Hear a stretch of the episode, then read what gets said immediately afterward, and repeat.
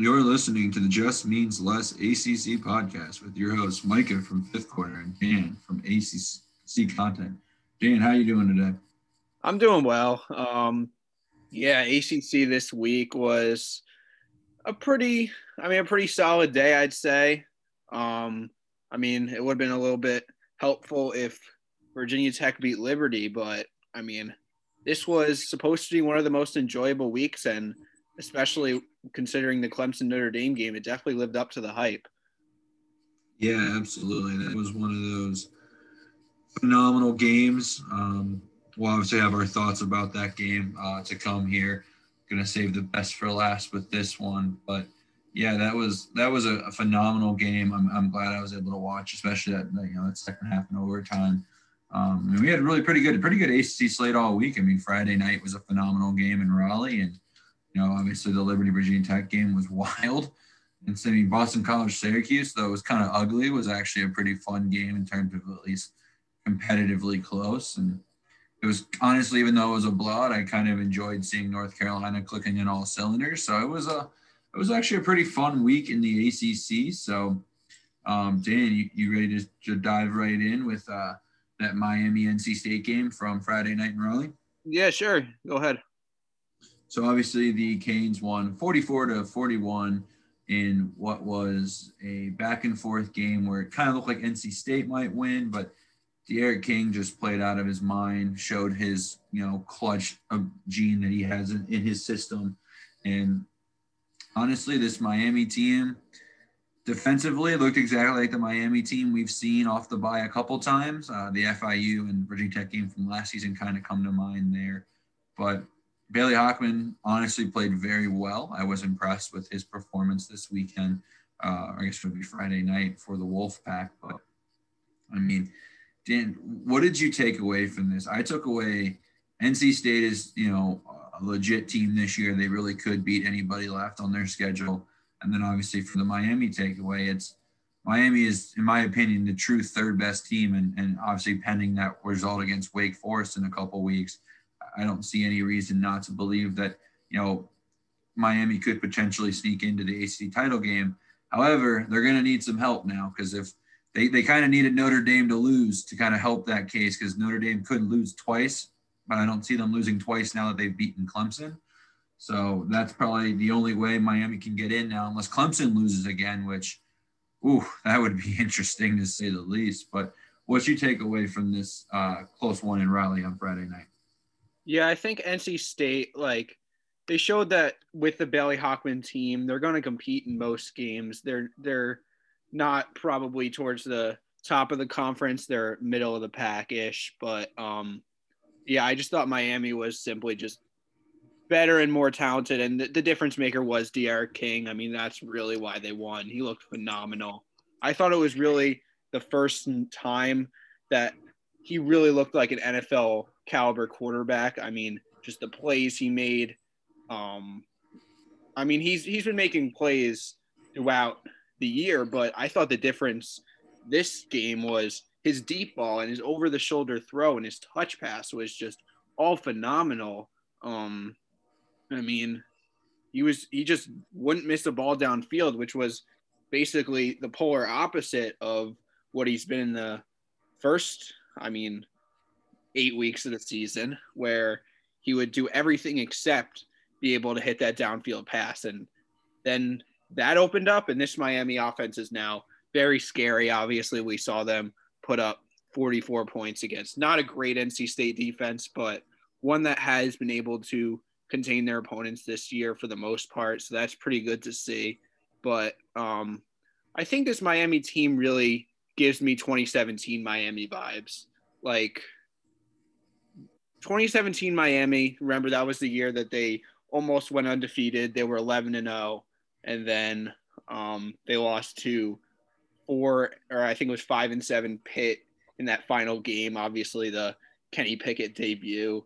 Um, and like the team throughout the year, they were they became a top 5 team because of you know, they they would never lose, but they never really dominated anybody. Like they almost lost to three and nine UNC. They almost lost to six and six Virginia. So this is really kind of the same case where Miami is they're winning, they're a good team, but are they elite? No, because they're really not dominating anybody and they're not impressing that much.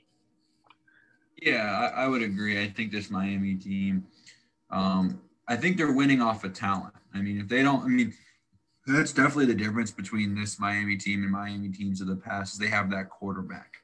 I mean, years past, this type of performance, especially on the defensive side of the ball, they lose. I mean, they just do.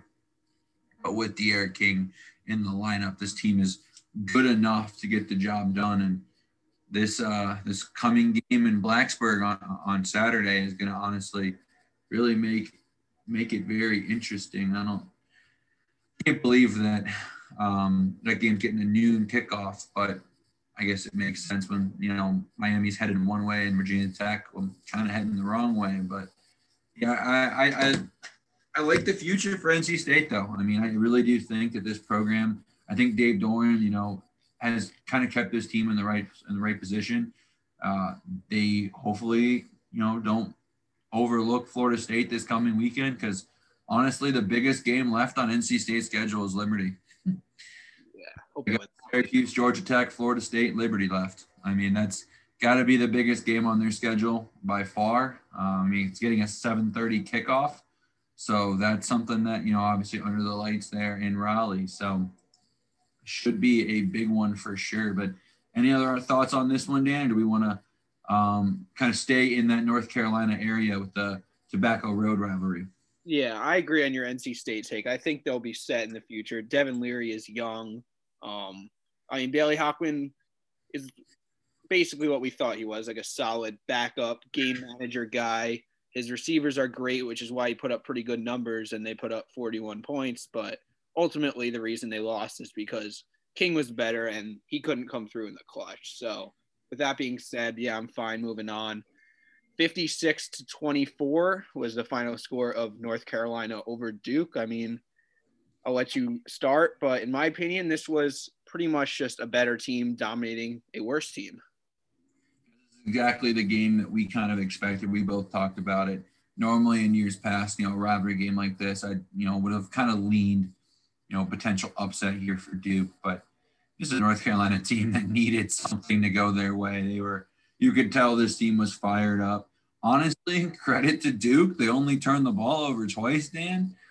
I, am not to lie. I only watched a little bit of this game. I kind of turned it off when I saw it was 20. I, I turned it on, saw the first touchdown, looked away for a little bit, and saw it was 28 nothing early in the second quarter. And I was like, well, no real point in turning this one back on it was interesting to see, you know, looking at the box score after the game. Honestly, I, I when it, when you when I, when I saw the score, I assumed that Duke probably had turned the ball over, you know, their typical five to six times. So credit to them on that front. That's probably the best takeaway, no pun intended, um, for the Blue Devils. But yeah, this game was just purely dominated by a uh, a North Carolina team that was ready to just wreak havoc. I mean, it was 49 to 10 early third quarter I mean, a couple late touchdowns there for Duke, but I mean, again, stat wise, not not too much of a blowout stat wise. It was only about 100 or so yards more for North Carolina offensively, but time possession was pretty equal too. But once again, you know,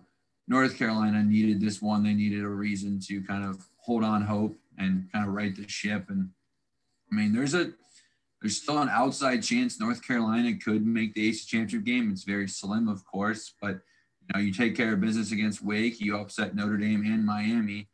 But yeah, North Carolina needed this game because you know I just said three of I mean I'm not going to do too much of a spoiler, but three of the top five teams in the ACC, technically if you include North Carolina in there, so really three of the top four that they that North Carolina could play are, are still on their schedule. So uh, they definitely needed that one for sure. So it'll be interesting to see what we get from the Tar Heels in the coming weeks. But yeah, this this just kind of solidified for me. You know, my thoughts on both North Carolina and Duke, and yeah, Duke's just not very good at football. Dan, I think I'm I'm I'm glad we'll be talking basketball here soon because Duke fans need something positive to listen to. Yeah, I I respect the Duke basketball fans that also root just as hard for their football team because it's really rough. Um, it's kind of like this year after year. I mean, they're sometimes solid, but they haven't really, like even Syracuse had 10 wins a couple of years ago. Duke really hasn't had that, but Yeah, when we talk about UNC, I mean, I talked about it on the last episode how they kind of have that cycle where this year where they have a letdown loss followed by a big win, followed by a letdown loss, and you just keep repeating the cycle. Well, they had the letdown loss to Virginia. They had the big win against, or it wasn't really a big win. It was a large margin of victory win against Duke.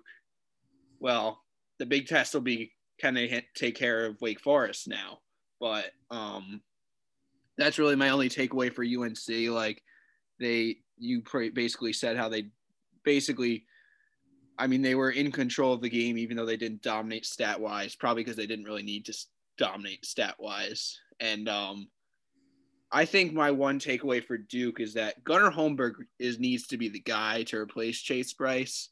I mean, Chase Brice this year, 12 interceptions, just seven touchdowns, um, 6.4 yards per attempt. I haven't done the math. I probably will, but that's probably dead last in the ACC. Um, maybe the plethora of Syracuse starters would be in the mix for that too. But Chase Brice is not it. Gunnar Holmberg came in and he actually has looked pretty solid this year. This game, he was seven of nine, 71 yards, did take a couple of sacks, but no interceptions. That's more than um, Chase Brice could ever say. And I don't think he'll drastically change this offense, especially given what's around him. And he's not like one of the top half quarterbacks in the ACC by any means, but he would certainly be an upgrade over Brice. So I just hope that Cutcliffe realizes his mistake in um, having Brice in this long and makes the change. I mean, Holmberg could be a future guy. They do have some recruits coming into the system that are better in terms of star rating, but I think the redshirt sophomore Holmberg should be the guy for the rest of the year. That's just me. That's not a terrible terrible take. I mean, I think that Chase Brice is still going to end up being the starter, but honestly, I don't disagree there. Unfortunately, Chase Brice, you know, got a lot of hype for being Clemson. He's a great guy. He understands the game well, but he's just not he's not a starter. He's just not, unfortunately, not and not in a Power Five school. You know, maybe Chase Brice would have had more success. You know, I don't want to you know take shots at the MAC or something like that, but maybe he would have been better off somewhere there where you know just again he's just not. Unfortunately, he's, he just hasn't panned out for Duke, and especially with a guy like Coach Cutcliffe, it's kind of hard to imagine if he had the skill set. So I don't want to dwell too much though on this Duke North Carolina beat down on Tobacco Road. So let's transition over to what was the most crazy but disappointing game as an ACC fan this weekend with 25th ranked Liberty winning in Blacksburg 38 to 35 in what was a game where frankly, Dan, Justin Fuente got outcoached by Hugh Freeze. I mean, I don't think there's a better way of putting it. Uh, I think talent wise, Virginia Tech was a little bit better on this field. Obviously, Malik Willis played well, but man, did Virginia Tech just find ways to, to really not lose this football game? I'd say the coaching staff kind of found a way. I mean, Liberty came in with the right game plan. We're talking dominated time of possession, won the first down battle, won the total yards battle, didn't lose the turnover battle. That was Liberty's biggest, I guess, issue was they turned the ball over twice in the red zone. So that kind of hurt them there because, I mean, honestly, this was a game where I thought for a second there Liberty was actually going to kind of run away with it. So that kind of backfired on on the Flames. But yeah, this was this was disappointing, Dan. What are your thoughts on, on what was, you know, of course, the crazy Justin Fuente decides to take a timeout, which I don't know if you were watching it live, but obviously I was, and I heard the whistle like as the like right before the ball was snapped, but you know, the play continued. So I kind of was like, maybe I'm just hearing things. I kind of had a feeling they were going to try to ice the kicker. Um, it didn't make a lot of sense, but it didn't really surprise me. But credit Hugh Freeze for saying, all right, well, that didn't work. So they go, they outsmart Virginia Tech by picking up the first down and gaining, I think, like five or six yards on an out route pass to the sideline, giving them a couple seconds to then line up for a much more reasonable field goal. And Shout out to college kickers. Alex Barber, I believe is how you say his last name, Barbier maybe, drills that 51 yarder to, to win the game for Liberty. But I mean, what were your thoughts, Dan? Because this one, this one's got to sting if you're a Hokies fan. Yeah, my biggest takeaway, of course, I'll get to that whole fiasco in a second, but what really put me on the Fire Fuente train, in addition to the Virginia Tech fans, was how after the game, he didn't take responsibility for it. He kind of like excused himself a little bit. And that's kind of what's going to make you lose locker rooms. That's what's going to make you lose recruiting momentum. I mean, they don't really have much, which is part of the problem. But yeah, I mean, what happened was obviously they, um, Liberty was lined up for a 59 yarder. And I mean, the kick was blocked. I think the Liberty players heard the whistle because I didn't see them go after the Virginia Tech player who ended up scooping up the ball. So Virginia Tech may or may not have scored, but at the very least, it would have gone to overtime. But I mean, why are you icing the kicker kicking a 59 yarder, which is long past his career long? I mean, like we saw, I think there was an NFL kicker that lined up for a 67 yard field goal and nobody, um, Andy Reid didn't ice him. So, oh, my favorite part about that. So I was there, Dan. I was actually at that Panthers and Chiefs game yesterday. Yeah voice for that reason. But I thought it was funny that it's Joey Slye, former Virginia Tech kicker, who was the one that lined up for that 67 yard field goal. So uh, typical. I think Andy Reid may have learned from uh, Joey Slye's alma mater about, hey, it's a long kick. Just let him try to kick it. If he makes it, great. If he doesn't, you know, well. if, if he makes a 67 yarder, you deserve to lose the football game anyways. Yeah, that would have been like the record by like three yards. but yeah, I mean, the the fact of the matter is, if once you see them lining up for a play, why are you sagging off 20 yards and giving them the sideline? Like a Hail Mary touchdown is the exact same thing as a game winning field goal in a tie game in regulation. Either way, you end up losing the game. So you have to guard the sidelines because either way, even if you're playing coverage, not like even if you're not playing prevent defense, the fact of the chances of them converting a Hail Mary are so unlikely. So you cannot, they had plenty of time to be able to get a closer field goal to the sideline. You, you have to prevent that from happening. So, I mean, that was definitely a huge mistake as well. And I mean, aside from the end of the game, I mean, Virginia Tech definitely was hurt by Khalil Herbert getting injured on the opening kickoff because Raheem Blackshear is just not the same. And Hendon Hooker played very well, especially stat wise. But I mean, we were talking about how this game could turn into a shootout and Khalil Herbert will be the X factor. Well, they didn't have Khalil Herbert and they weren't able to win the shootout. So, um, besides that, you, you got to give credit to Liberty. I mean, their offense is just super frustrating to defend. Malik Willis is phenomenal. I mean, I I was doubting his ability to throw before the game. That's just like a typical analyst casual take, and I I definitely will take responsibility for that because he made some nice downfield throws. Um, and I mean the Hokies defense, I can't believe it. I was I think we were both hyping them up so much before the year. I mean, Rayshard Ashby, uh, Caleb Farley obviously opted out, but look at all the other pieces they have in their secondary. Well, I mean, they've just not been able to put it together. And once again, they, I mean, they put up enough points, they have enough offensive production, and their defense lets them down. So, major disappointment for Virginia Tech. I mean, they're starting to get into that category with Pitt and Florida State and Louisville for just teams that were supposed to be pretty good this year at least pretty good, if not better, and they just haven't been what we expected them to be. Virginia Tech's in some trouble too. You mentioned it, Dan. I my biggest takeaway from this game, especially watching it live, was, and they were talking about it too on the broadcast. Liberty scored with, I believe it was probably what two minutes left in the game, minute and forty-one, uh, where the running back could have gone down. That you could you literally could see the defense of Virginia Tech, once he got the edge, they just didn't. No one, no one chased after him. They let the running back go. It was Peyton Pickett go nine yards for the touchdown run there, and he gave Virginia Tech a minute and 41. I'm like, ooh, probably shouldn't do that. The way this Virginia Tech offense had been kind of clicking on their last drive there, Hendon Hooker, they had the momentum offensively. So they're gonna, they're gonna, they're gonna go down the field and score. I didn't like the clock management offensively. The fact, I mean, obviously you want to score, you need to score. So I understand that. Like, I'm not saying the receiver, like Trey Turner should not have gone down at the one yard line or something like that, you know, or they shouldn't have run routes to the two yard line or ran the ball up the middle to kill more time. But I mean, you scored in 49 seconds and they used timeouts to do so. I just wish maybe they would have used a little bit more of a no huddle in that final minute, maybe use timeouts. But you mentioned it, the defense, what, you know, what bothered me was you, you gave them 52 seconds and you just played off the ball. You just, you, you left receivers go 10, 12, 13 yards. When you, when you saw this team line back up for a regular play with five, six seconds, or was it eight seconds left? I think. Yeah. Eight seconds left. They call timeout on the kick.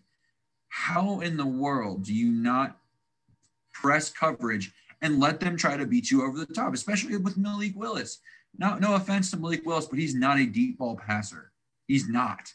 It's not like it was Sam Howell or something like that, where he wants you to go one on one on the on the edges there and let Dazz Newsome or something, someone like that, come down with a 40 yard touchdown to win the game.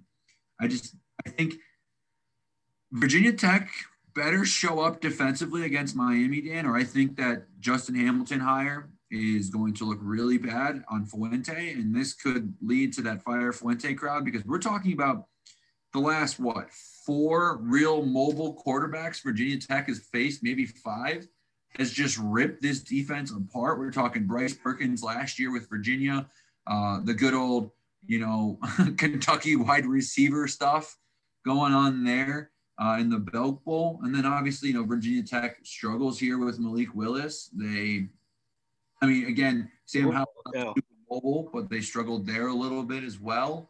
I mean, this is a defense that's this is not this is not Duke defense. I mean, it's just not. I mean, even the Louisville game, like, you know, obviously they won that game, but you know, Michael Cunningham had a phenomenal day. I mean, this is, I mean, in a couple of years ago, if Virginia Tech could score 30 some points in the game, they would be on like if you look at how many points Virginia Tech has scored this year, they'd be undefeated, maybe minus the Wake Forest game. If this was three, four years ago in the prime of that Virginia Tech defense. I mean, I, how many times I watched Virginia Tech games and they were 16 to 6 or 17 10. Like now they can't keep teams out of the end zone. I mean, and it's not going to get any any better going against a Miami team that's offense is clicking on all cylinders and has honestly a better mobile quarterback than Liberty did. Yeah, I mean, the, I mean, a lot of Virginia Tech fans like to reminisce in the um, Beamer days, but I mean, just it's the Bud Foster days that are gone, and this defense is just completely different. And yeah, it's it's disappointing to see. And I mean, maybe it's growing pains. I don't know, but I I think I said in a Virginia, we did a Virginia Virginia Tech combined preview podcast, and we were talking about I think you asked this question like, who wins more games again in the Commonwealth uh, Cup over the next five years? And I said Virginia Tech three to two, and I said I think that Fuente will be there for all five years. Well, I was dead wrong, and I'm gonna call myself out for that one because I don't know if he makes it to next year. If I'm being honest, I mean maybe just because of the financial situation and all that, and you know the global pandemic, but besides that, I mean, Virginia Tech might want to look elsewhere. Heck, we both said it. Hugh Freeze. That would be pretty funny, but I mean, is it realistic in any way? Probably not. Probably not. Yeah. I think Hugh Freeze wants to go back to the SEC, and there's some uh, there's some warm seats in SEC country, both in Columbia, South Carolina, as well as obviously there's that Auburn talk and everything like that. I think then you mentioned obviously that preview podcast we did with Virginia Tech and Virginia combined in the Commonwealth Cup, you know, over under who wins in the next five years.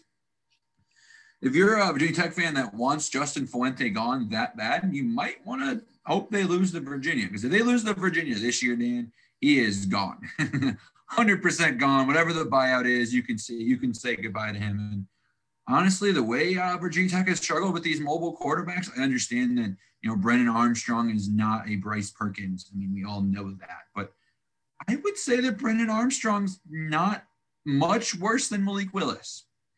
And I would say that Virginia has better weapons on the outside than Liberty did. So I'm not saying Virginia is going to beat Virginia Tech because I don't think that yet. But it's not a for sure thing anymore for the Hokies like it was two weeks ago. So that's where you know my my my concern for Virginia Tech is is there because again they're just that's the worst part. It kind of reminds me of Pitt. They've been in these games, and normally the better team wins when it comes to this kind of stuff. And it sounds like you know based off how these have kind of played out, they're not the better team. They're just maybe they're not.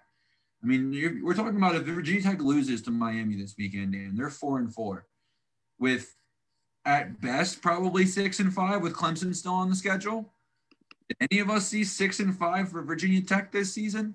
No, absolutely not. Not with this type of team. So yeah, this is a, a tough year for the Hokies for sure. But any other thoughts on this one? You said it. Credit to Liberty. I, I haven't said it yet, but yeah, credit to Liberty.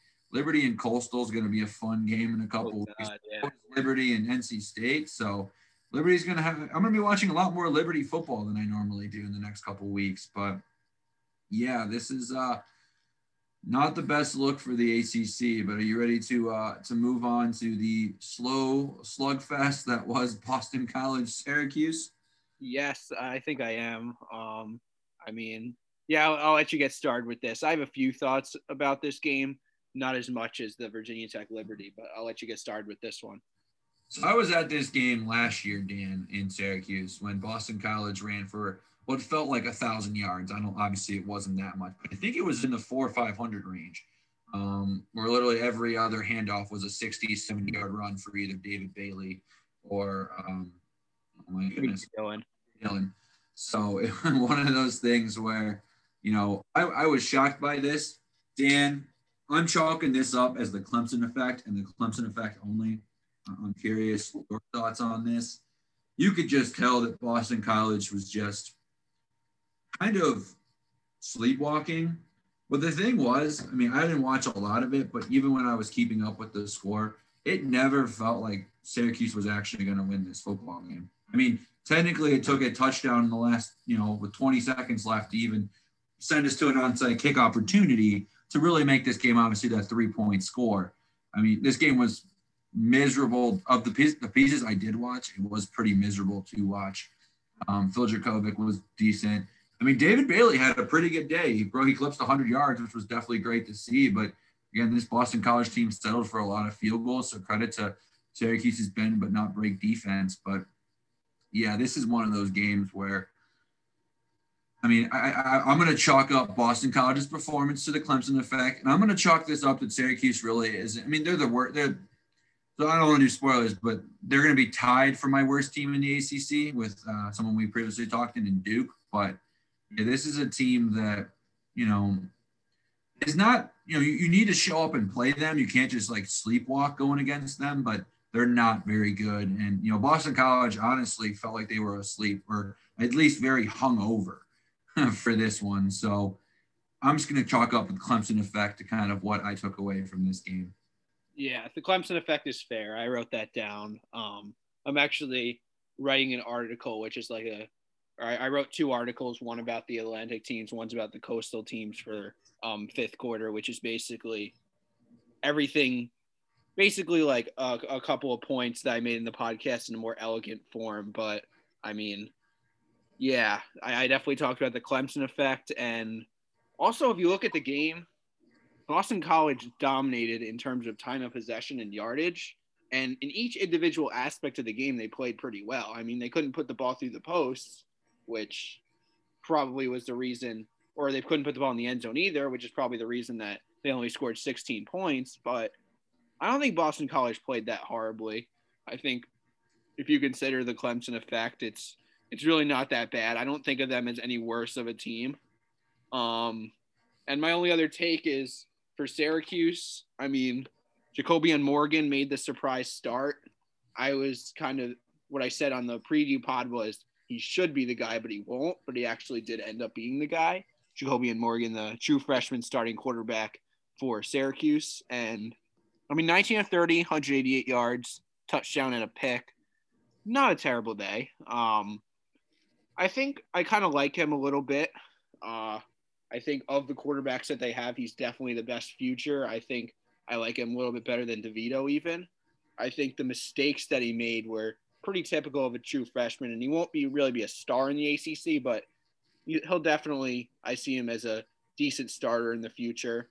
Um, is I mean, I, I kind of see him as a kind of a high floor, low ceiling kind of guy where he, he's not going to be a stud, but I mean, he, he's a safe bet for somebody that will be relevant in the next um, couple years. So what they really got to do is they got to build around him. They got to get some playmakers. They got to get, they really got to protect him. I mean, that's the big thing because, I mean, he took four sacks for 20 yards, and we're talking about one of the better performances in terms of not getting sacked for Syracuse quarterbacks. So that's really all I have to say. I mean, there's not much to make of this game, but do you have do you have any other thoughts on this BC Syracuse game?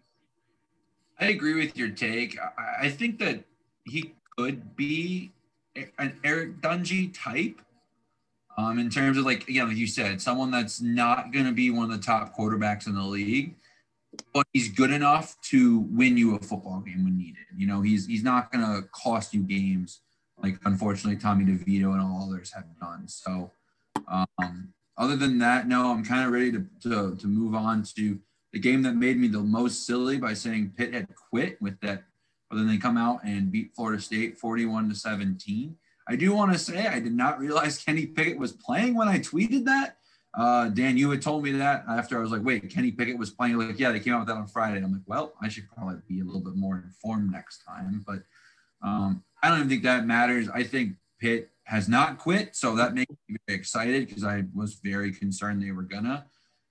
And it kind of makes me wonder if Florida State's gonna quit because you just got rolled by a Pitt team that hasn't done jack crap in a couple weeks. So I don't know. I mean, this was I mean, again, it was 24 17 at halftime in favor of um, Pitt. So it was a close game at half.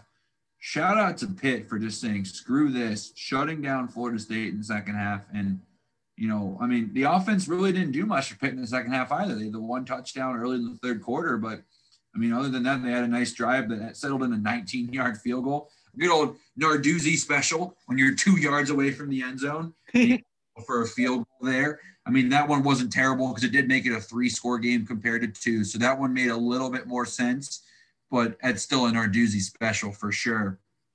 But then obviously the pick six from Brandon Hill kind of obviously seals the deal for the Panthers. But I think this just kind of solidifies Pitt as a team that, you know, could honestly win two more games with Georgia Tech and Virginia Tech on their schedule. I still don't think they're going to be Clemson, but you know, this is a team that, and I think if they get to six wins, that's a that's a solid solid day for the Panthers. But uh, our solid season, at least way to end it.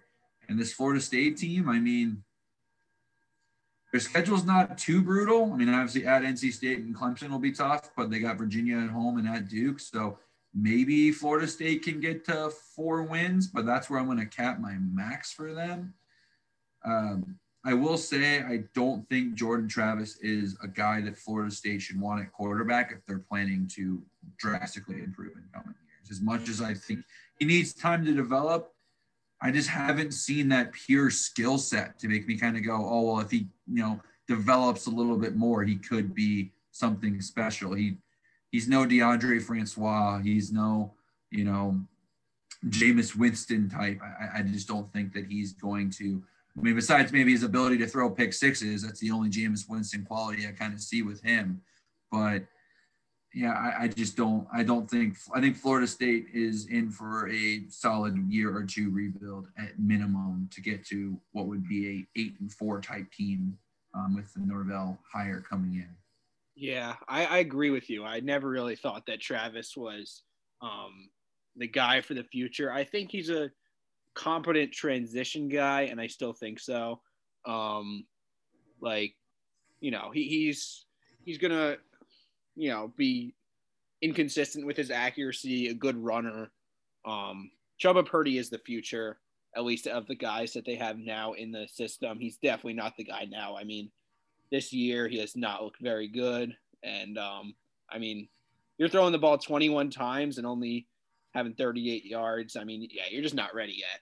So That's all I have to say. They used three quarterbacks this game because Jordan Travis was hurt, and they were actually down by one touchdown only when they ended up taking Jordan Travis out at halftime. But um, I mean, then they put in James Blackman and second throw. I mean, his first throw was an incompletion. Then his second throw, I don't know what the heck he was seeing because he basically just threw the ball right to a Pitt defender. I mean, that was awful.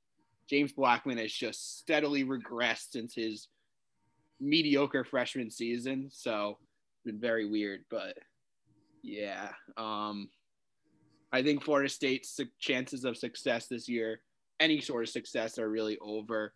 And then you just got to give credit to Pitt. I mean, everything was looking down for them with their program. They lost four straight games. Paris Ford opted out. Like you said, they really could have quit. And then Kenny Pickett comes back and they managed to rally to victory. Give a ton of credit to them. And I think what stood out to me was the play of their safeties. I mean, Paris Ford was out. Damar Hamlin finally stepped up. And then Brandon Hill, who was the direct replacement of Paris Ford, he played pretty well too. And his, I think that was his starting debut. So, um, yeah, credit to Pitt, but more just Florida State is really just kind of checked out this year. And I mean, like I said, Travis is the transition guy, and Purdy is not ready yet. Yeah, I, I think in the end, this game didn't really tell me much. it just kind of told me that it hasn't quit, and Florida State's in for a good year or two of a rebuild for sure. So just to get, and by rebuild, I mean just to get back to like eight and four, nine and three, like maybe a top 25 spot every once in a while kind of thing, not a consistent contender in the ACC. But um, ready to move on to the final game of the night, and obviously the most important one with Clemson falling in double overtime to Notre Dame in what was a phenomenal game that was full of ups, downs, twists, turns, and everything in between. Yeah, I think I tweeted this at you. This might be our path of two playoff teams. I mean, from the ACC. Clemson must beat Notre Dame in the ACC championship game for this to happen, but in that case, they'd each have one loss to each other. They each have one, so only one loss to a playoff team. Hey, not that bad. They both have wins against each other, and I mean, at least Clemson would make the playoffs because they would. Their loss could be excused by all their injuries on defense and Trevor Lawrence being out. And I'll kind of I guess we'll both kind of get to that in a second. But I mean, right now, Notre Dame has the best. I mean, I'd say they have the best resume wise. They have the best resume in the country. They have the best win out of all the teams in the country. And they're undefeated. So, I mean, I might be a little biased here, but if I was making a poll, I might have Notre Dame number one after this week. Not because they've looked like the best team in the country, but resume wise, they are the best. Yeah, I, I, would still have Alabama at one. This is because they've beaten Texas A&M, they've beaten Georgia, they've beaten a couple of top 25 teams where Notre Dame pretty much only has the Clemson win to hang its hat on. But yeah, this was a game where it honestly, at the beginning, Dan felt like Notre Dame was going to win big here. It really did. Like the way this game got started, I was like, oh crap.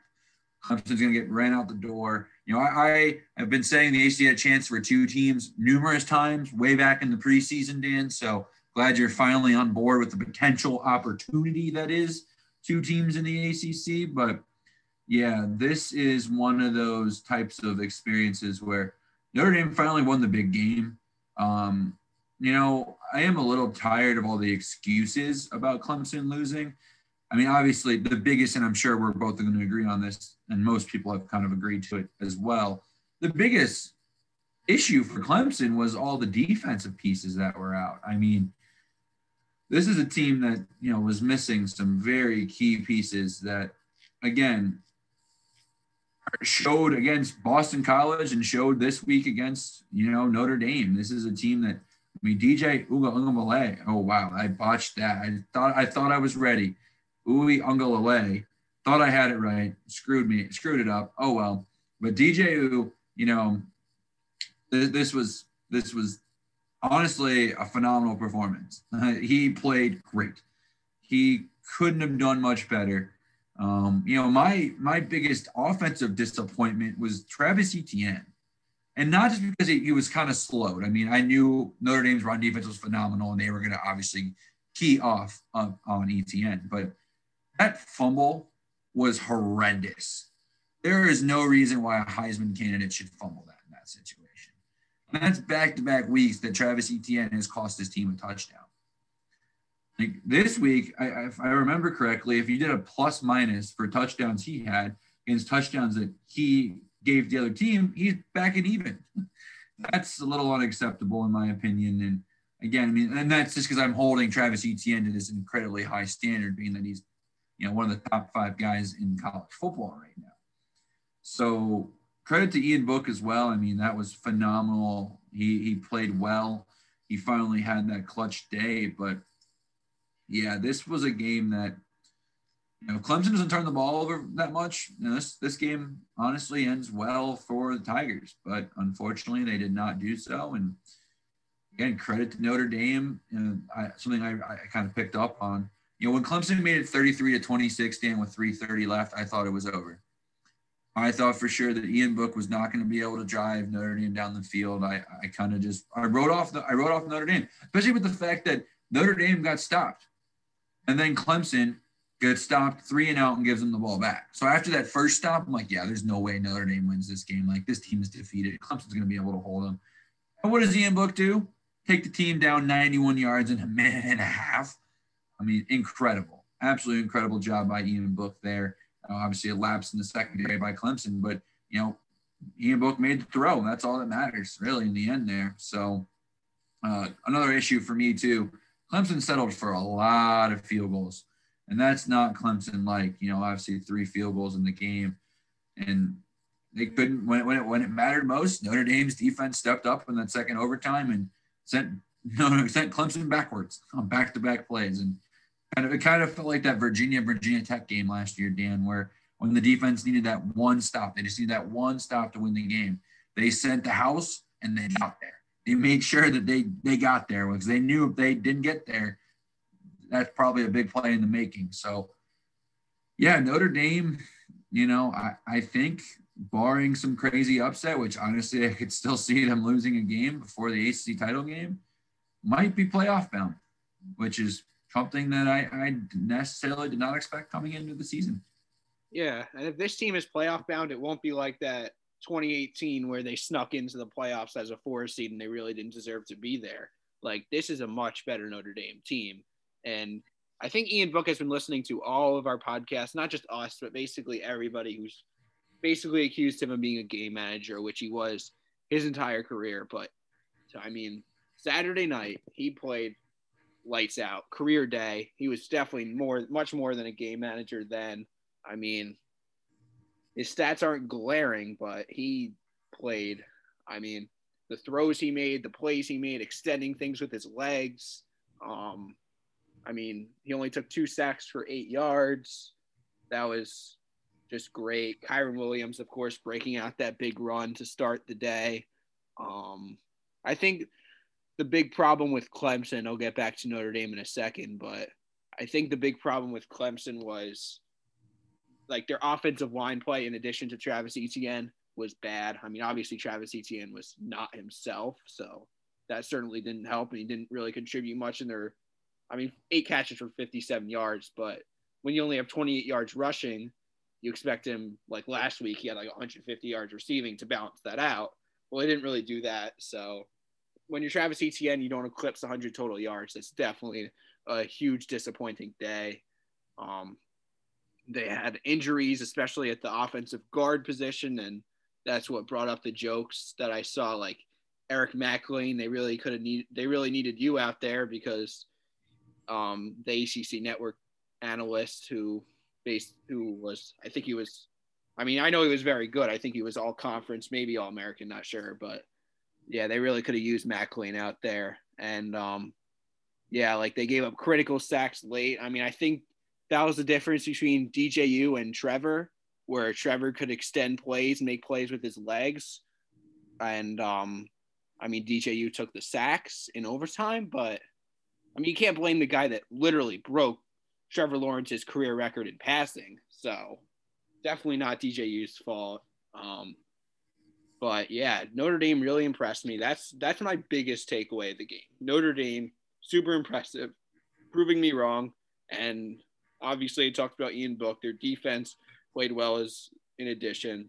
Um, Jeremiah Owusu Koramoah, Kyle Hamilton. Um, they, they they have a ton of stars on the defensive side of the ball. My issue is they I still am not sure they have that elite offense and what we learned kind of with the SEC this weekend with that Florida Georgia game was you you need to you know you need to have an elite offense. I think we've learned that with Georgia over the years. You need to have an elite offense to win championships. We learned that with LSU when they finally won a championship game when they got an elite offense. But I definitely think they're playoff bound. I definitely do. Yeah, I, agree.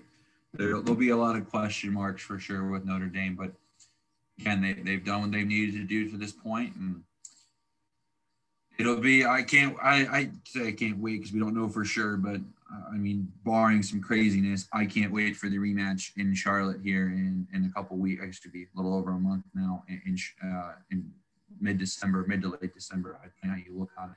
Be a, a, week early Christmas present. Let's just put it that way. But uh, any other thoughts, or do we want to wrap this one up, all the recaps, and kind of move towards our um, accolades for the week, our offense, defense, and team of the week? No, I'm I'm ready to move on if you are. Um, Absolutely. All right, I'll start with my offensive MVP for the week. Uh, it was D'Eriq King. He was great, and he was the reason that they won the game. And I mean, he put up over a 500 total yards. He was 31 for 41, 430 passing yards, five total touchdowns, or was it? Yeah, five total touchdowns, 105 rushing yards. Phenomenal day. Um, I mean, there were definitely a ton of offensive producers, but I think D'Eriq King single-handedly carried his team on his back on uh, Friday night. I agree. I was actually going to go D'Eriq King, but I actually had two just in case. And, You know, make this a little bit more fun. It's not fun when we both agree. So I actually went Kyren Williams, running back from Notre Dame, 140 yards on 23 rushing attempts. Obviously, it's a 6.1 yards per carry and three touchdowns. I think that he was the difference maker uh, in this one between Notre Dame and Clemson. I mean, he he stepped up when he needed to, and he was a workhorse. So um, obviously, on that front, I'm going to lean with him and kind of let him enjoy the accolade that was beating Clemson, and I think he was the best offensive piece for Notre Dame. So with when you score 47 points and beat Clemson, I feel like it only makes sense for you to be player of the week. Yeah. All right. Defensive, I, I highly doubt we disagree. We agree with this one because there are just a lot of different options.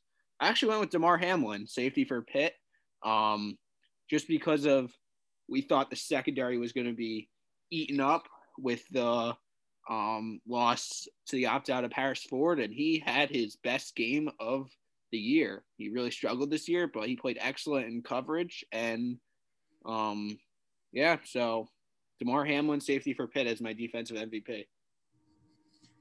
I'm sticking with Pitt, but I'm going with Brandon Hill. He actually had the best game of any DB for Pitt, you know, besides your you know, target ratings and stuff like that, having seven total tackles, four solo tackles, obviously the pick six. Obviously, with him replacing Paris Ford, that was definitely a, a huge step up. He played incredibly well and uh, definitely, you know, wasn't really missing a beat without Paris Ford with his performance this weekend. So, and obviously the pick six just kind of helps put the uh, the, the icing on, on top of the cake there. So, obviously we both stuck with Pitt in the Pitt secondary. We just went different guys and yeah, that was uh, you know Pitt's performance defensively was great. You know, it was kind of hard to to really give it to anybody in that Notre Dame Clemson game or really any other game minus Boston College Syracuse, but that one was just ugly. So every other game had a minimum of 35 points minus Duke, you know, and they're 24. But yeah, that was that. That's my defensive player of the week. But uh, Dan, who is your team of the week? I'm gonna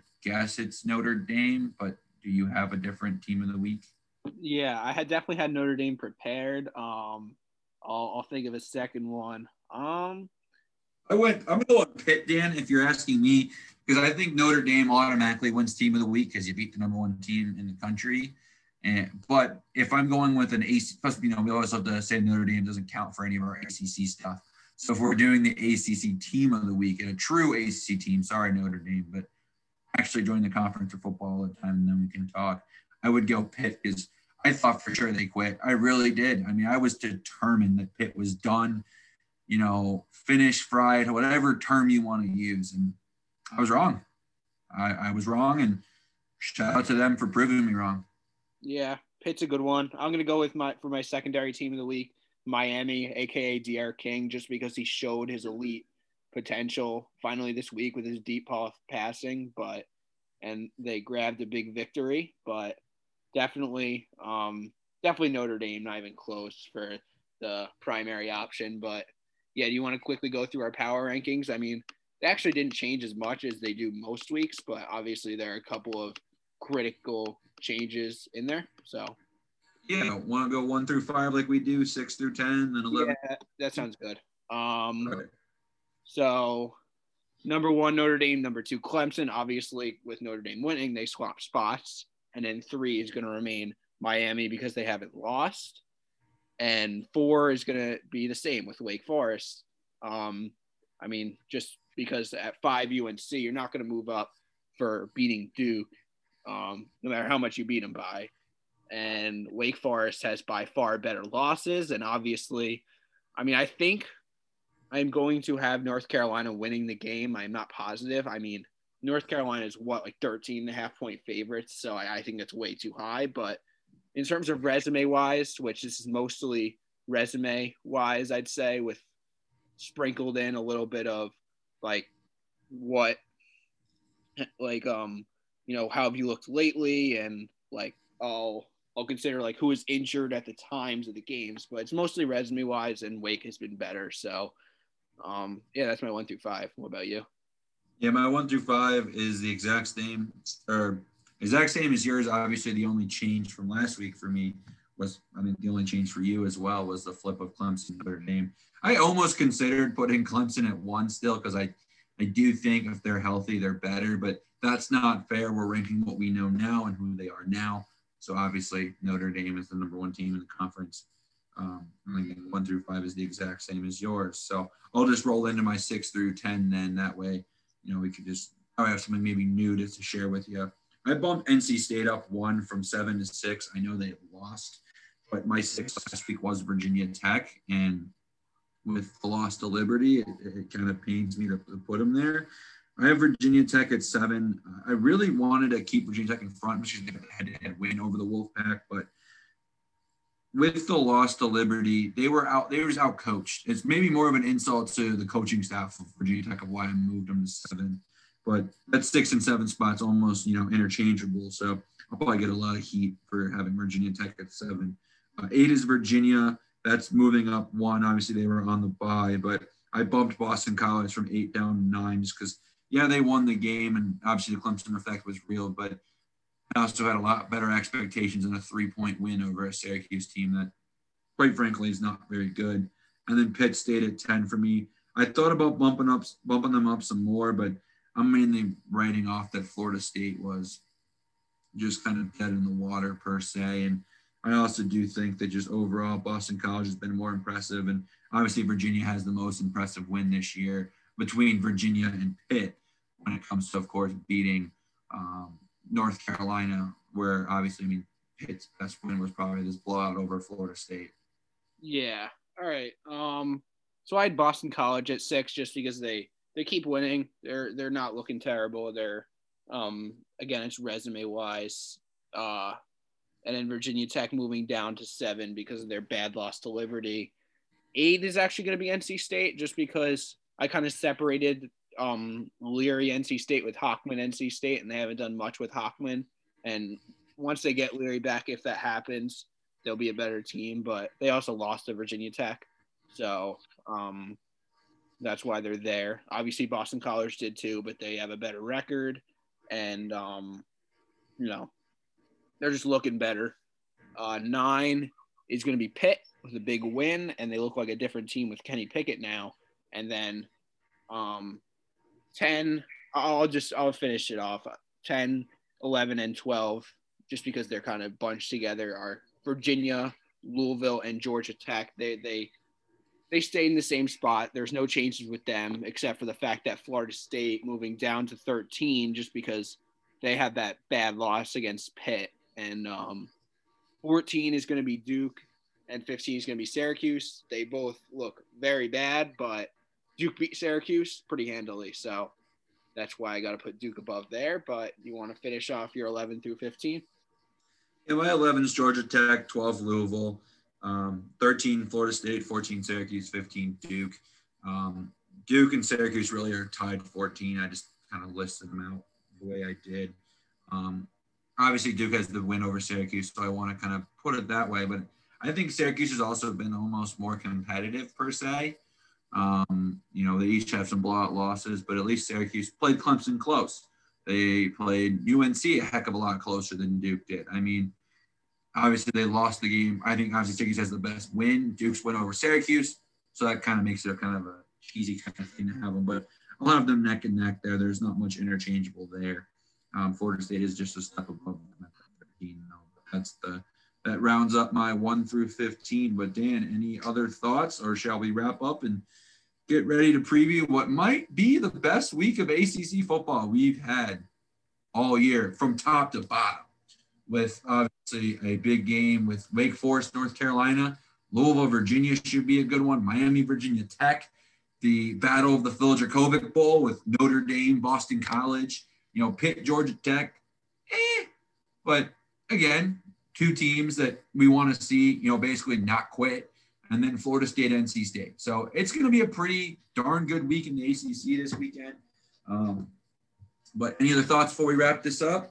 Yeah, obviously Wake UNC I alluded to, and I'm really circling that Notre Dame Boston College game that obviously you said it, the Phil Jurkovec Bowl, but I don't know. It's more of a battle now between him and Ian Book, given how well Ian Book played um, against Clemson last week. But yeah, that's all I have. Um, you know, this was a pretty, I mean, I guess there were, yeah, there were a couple of teams that went down, but besides that, I mean, I, I think my, my overall take, it was just a pretty fun week in the ACC. I, I agree with your take though, that, I mean, a lot of people said that this past week was, was the week of the year. I think next week has much more potential.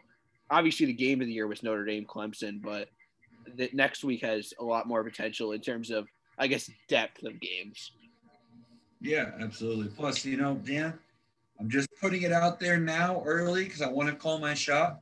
The Clemson effect is real, and you've got a motivated Boston College team. So, not calling an upset, but as Lee Corso would say, that's an upset special.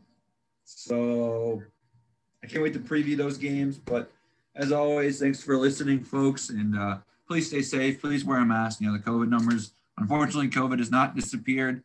Um, so let's all just be safe and, you know, understand that in these times we've got to stick together and that way we can finish out this football season because, man, it's, it's going to be a fun ride to the finish. So, as always, just means a little bit less. Go ACC and stay safe.